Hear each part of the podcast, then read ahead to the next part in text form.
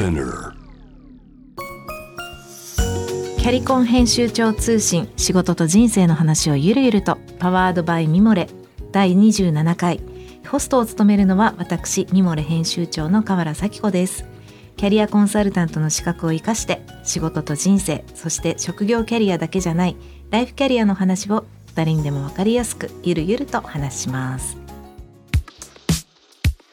さて今回はゲストに株式会社リクルートスタッフィング執行役員の平本早苗さんをお招きしています。平本さんこんにちは。こんにちは。よろしくお願いいたしよろしますくお願いします。ようこそ来てくださってありがとうございます。嬉しいです。ありがとうございまありすがとうございます。リスナーの方向けにまずリクルートスタッフィングさんっていう会社が、まあ、リクルートさんはあの皆さんご存知だと思うんですけれども、どういった業務を中心にしていらっしゃる会社なのか簡単にご説明いただけますか、ありがとうございます。株式会社リクルートスタッフィングはリクルートグループの中の人材サービスの中で、うん。人材派遣サービスとあとビジネスアウトソーシング、はい。それから紹介事業、うんうん。はい。この3つの柱をメインにやっています、うんうん。で会社の中では売上の90%ぐらいが人材派遣なので、はい。メインのビジネスは人材派遣業うん。となります。はい。はい、ありがとうございます。実はあのミモレの編集部にも派遣という形で働いてくださってはい。るスタッフの方がたくさんいるので、もう個人的にもまあ面談する機会とかもあって、はい、いろんなね方との関わりがあるので、そういう話もね、はい。後半の回でぜひ伺っていきたいと思います。ぜひお話しさせていただければと思います。で今回平本さんに来ていただいたのは、はい。まあ、あの派遣っていう働き方について伺いたいってこともあるんですけれども、まあ、その前に平本さんのインタビューをはい、読ませていただいてですね。ありがとうございます。はい、あの平本さんリクルートスタッフィングの現在執行役員でいらっしゃるんですが、はい、実は役職を上げることに全く興味がなかったっていうインタビューを読んだんですよ。え執行役員にまでなられる方が昇進するみたいなことに全然興味がなかったっていうことにすごくあの面白いな興味を持ちまして、はい、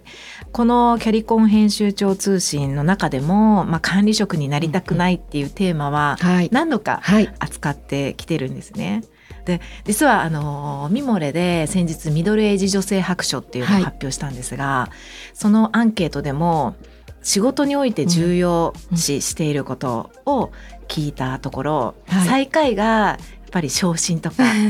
会社の経営はい、に関わることマネジメントに関わることだったんです。圧倒的な最下位で。はい、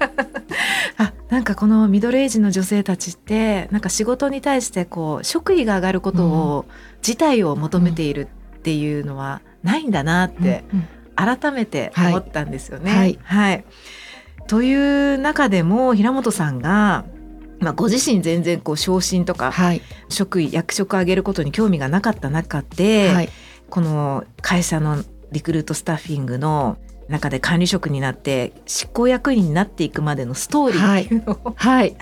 ちょっと伺ってみたいと思いました。はい、この会社に入社されたのは何歳ぐらい、あ、えっ、とのリクルートスタッフィングに入社したのはは26歳の時で、もともとリクルート株式会社リクルートの方に入社し、はい。違う仕事をしてたんですが、うんうん。社内の公募制度グループ会社に公募できるような仕組みがあって、はい。そこに応募して、ええ。はい、リクルートスタッフィングに以前派遣をやったことがあるということで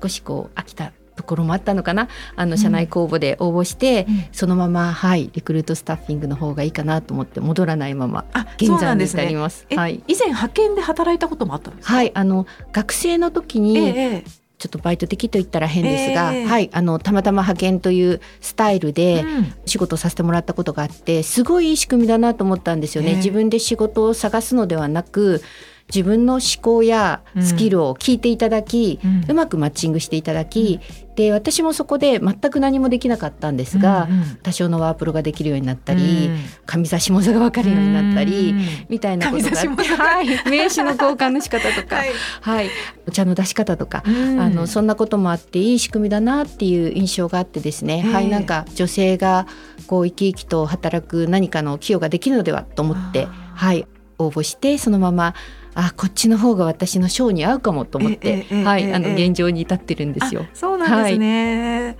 じゃあもう派遣という働き方自体に興味というか可能性を感じて、はい。まあ、転職した。あそうですね。ね。当時はそういうふうに思って、うん。はい。そんなふうに思ってますし今もなおいいなとかうん。全ての人にではないですが、ええ。この仕組みって誰かのためにはとてもいいなと思って、はい。事業にこう勤しんでます。そうですね、もうインタビューでもうとにかく役職を上げることには興味がなくってって何回も書いて そうなんですよ。どうして興味なかったんですか、今その時のことを思うとなんか役職に興味があるかとか役員になりたいかって言われると、ん役職に興味はなかったんですね。ええ。ただ一方で違う聞き方をされたら、うんあなたはもっと成長したいのかとか、うん。結果成長したことでそのスキルを会社や後輩や部下に還元したいと思ってるかとか、で困った時に会社をリードしていく存在にはなりたいのかと言われたらイエスだったんですが、あ役職っていうふうに言われるとそれが目的にはならあず、なかなかそれが自分の成長するとかみんなの役に立つっていうことを役職と重ねて考えられなかったうん。ということが一つありますし、やっぱり自信がなかったですよね。うん。あのできるのかなできなかった時の自分を想像すると、うん。なんか情けなかったり、うん。まあ、あとは仮に役員になったとして周囲があいつなんてできないのに女性だからだぞとかうん。言われるのも嫌だったですし、はい。まあ、あと同僚が私が役職が上がることでなんか孤立しちゃうんじゃないかとか、少しこう違う目で見て距離感ができちゃうんじゃないかみたいなことも怖かったというか副次的などうでもいいところに実は結構神経がいっていたかなって思います。今なんかはい、おっしゃったこと一はい。つ一つがすごくうなずけるという、わかりますね。はいまあ、この番組とかミモレにも、まあ、管理職になりたくないんですけど、打診されてどうしようみたいなご質問いただいたはい。りしていて、でもそういう方たちも同じように、うん。平本さんと同じように、はい。い、ろんなことをはい、理由でやっぱり私はちょっと役職には向かない、自信がないって思ってしまう。はい、っていうのはあるなと思いました。はい、意外と周囲の目も気になっちゃったりね。そうですね。かなりそんなことばっかり気にしてたかもなとかもうん思って、でもこうそれはトライしないの？とかって言われることにはい。こう期待してくれてるんだっていうことは素直に嬉しくて、え頑張りたい気持ちがないわけではないんですが違うことの方ーが、はい。はい、どうでもいいことがこう頭をいっぱいよぎったなって今思うとうん冷静に思うと思ってます。ねなんか1年半ぐらいそれを取っ払うのに時間かかっちゃいました。はその一年半悩んだ後に、はい、こう役員の打診ということなんでしょうかはい、ね。打診、まあ、約束をされたわけじゃないんですがそれは目指さないのと。成長したいとか頑張りたいとかうんうんうん言うけれど、じゃあ次どうしていきたいのっていうと、はい。このまま頑張りたいうんうんうん。しかなくて、うんうんうん。じゃあどういうふうに頑張るとかどの影響範囲で頑張るとかはないの、みたいなことで、ええそっちはもっと成長したいなら単純にこうもっと高い位置に立って見る影響範囲とかあの広さをはい。大きくするっていうのはないのと上司に、えええはい、問われてあのいや役職には興味がないんですって言い続けた感じですかね。はい、私も逆にそうワンオンワンをする立場になってはい、で、まあ、後輩だったりとか、まあ、いろんなスタッフの方の話を聞く機会が増えていく中で昇進自体に興味がないうん、人に対してどういう声掛けをしていったらいいのかなっていうのはちょっとはい、難しさを感じる時がはい、ありまして、はい。でこの平本さんの上司の方、はい、なんて素晴らしいそうですね。男性だったんですけど、てそんな興味がないんですよって言われたらあそうなんだで終わったかもしれないし、じゃあ平本さんはえー昇進には興味がない人なんだね、はいみたいな感じで、うんうん。その後チャンスが訪れなかったかもはい、普通だったらそうですよね。しれないですよね。はい。この上司の方はどうしてこう諦めずにはい。声掛けを続けてくれたんですかね。はい、なんかそれあと後うん。にちょっとお話しする機会があって、ええ。でもあのすごくそれは私感銘を受けてるんですが、でも言ってることは別にあの役職がつこうがつく前が、うん。いいじゃん。とキャリアアップしたいって言ってるじゃんっていうふうにまず受け取ったっていうふうに言われたのと、あのそれから2つ目はなりたい人がなるのだけではなく、はい。こちら側ができるとかこの人なら任せたいって思う人に声をかけ続けるのって普通だし、うん、なんかやりたい人がやるのではなくやってもらったらいいしやれる可能性がある人は当然だってこっちの方が冷静に見てるわけだから「えできるじゃん」って言ったっていいじゃんって言われたんですよ。なのでなんかそのすごくそこで 嬉しいですね。そうですね。あとなんかこう意外と女性ってやりたいですとは言わないけれど、はい、うちに秘めたものはあるのであそうやって引き出していくっていうことも管理職のすごく重要な仕事なんだなと思って今私はそれをすごくこう会社の中で旗振り役になってますが、はい、男性管理職にも女性はそう言わないけれどやりたい人に手を挙げた人だけが候補ではなくあなたができると思う人をあのとそこに着目し、はい、そう思ってるということを伝え、うん、その人もだんだんそういうことを考えるっていうことを、うん、プロセス踏むみたいなことも必要だよっていうふうに考えてます。なんで上司がもし手を挙げた人にだけしか目を向けなくて、はい、その言ったことをそのまま言葉通り受け取っていたら私は存在していないので、えー、はい、あのすごくあの素晴らしいなと思って何か可能性を感じてくれて、はい、もったいないじゃん。だってやればいいじゃん。失敗したらその時やめればいいじゃん。なんか問題みたいな感じでですね。はいあのあの手この手で1年半こう半年に何回かある面談で必ずあと飲み会の時もあの話なんだけどよく分かんなくてさっていう形で、はいずっと言ってくれてるうちに私もなんで拒絶してるのかなとか、本当私の内なる声は何なんだろうとか、すごく向き合う機会になって、意外とつまんないことに自分が固執してたり、フィルターかかってたなっていうことに気づくきっかけになりました。いいですね。でもきっとその平本さんの中に何かを感じた。からこそ なんかこういろんな角度で声がけを続けて、はい、まあ、任せたい人に声をかけるのがね、うんうん、仕事って言われたら確かにその上司の方の職位だったらそれが仕事なのかもしれないですけれども、うん、なかなか自分でやりたいですとは手を挙げない人の、まあでもこう秘めたるその思いとか熱量とか、そのセンスみたいなスキルとかをね見出してあげるっていう、うん、あとはこう壁打ち相手になってね、はい、自分自身で気が付いていただくみたいな、はい、声がけって大事ですね。そうですね、なんでなんか役員になるっていうふうには思わなくて今までと同じように後輩や部下には歓迎するんだけどその範囲が変わるだけって思えたんですよね最後の最後には。なんで役員になるっては思わなくてあもうちょっと自分のこう成長とともに少し逆に見る範囲を広げてその分ちゃんとやってねっていうことでしかないなって思ってあのそう思うのに随分時間かかっちゃったんですけれど、はい、そうですね、はい、範囲がね、はい、変わる。はい、変わる。でも部下が増えるから、その中には部下の中には私ができないことできる人もいて、逆に頼れる人数も多くなってるってこととかは今はすごく理解できるんですが、はい、当時はなんかただプレッシャーに感じて、部下の数が増える、うん、さらにそこを束ねなきゃいけない。いやいやもっと頼れる人が増えたんだって、はい、そんな感じで今はそうだったよ私。でやってよかったよって大声で言ってます。いいですね。そうやってご自身の中でもこう役職を上げることに後ろ向きだったことが、はい、いろいろなこう捉え直しがあって、はい、はい、前向きに考えられるようになったっていう、はい、そうですね、ね、そうなんですか、ね、はい。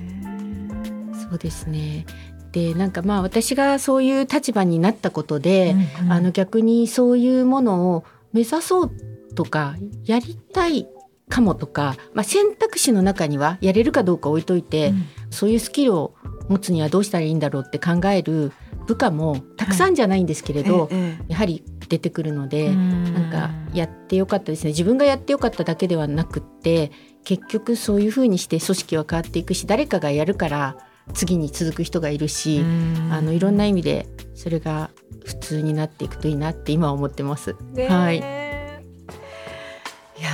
今ねまさに悩んでいる人とか、はい、管理職打診されてるんだけど、全然自信がないです。まだ子供も小さいですし、はい、とか。いやもう私の周りにはもっと優秀な人もいる気がする。とかね、はい、自信がないですっていうような人にはどういうふうに声をかけてあげたらいいですかね。難しいですね。ねでも私もそうだったよってあの正直に言います。私も自信がなくて、まあでも実際分析するとこんな風に自分は思ったんだよって先ほどお話したようなことも話しますし、はい、あと向いてないとか自信がないって言うけどやってないよねってあの私はあのでやった上で向いてなかったはその時聞くし、うんうん、我が社でいうと制度的に別に自分で降りるってこともできるんですね。選択として。あはい。そうなんですね、はい、あの上がるは簡単にできないかもしれませんけど降りるはできるので、なんでそのやってもいないのに自分で閉ざすのとかで可能性が多いのと選択肢が多いのと少ないのどっちがいいって聞くと、はいはい、選択肢が多い方がいいです。じゃあ今のこの話もやらないって決めたら選択肢は狭まるから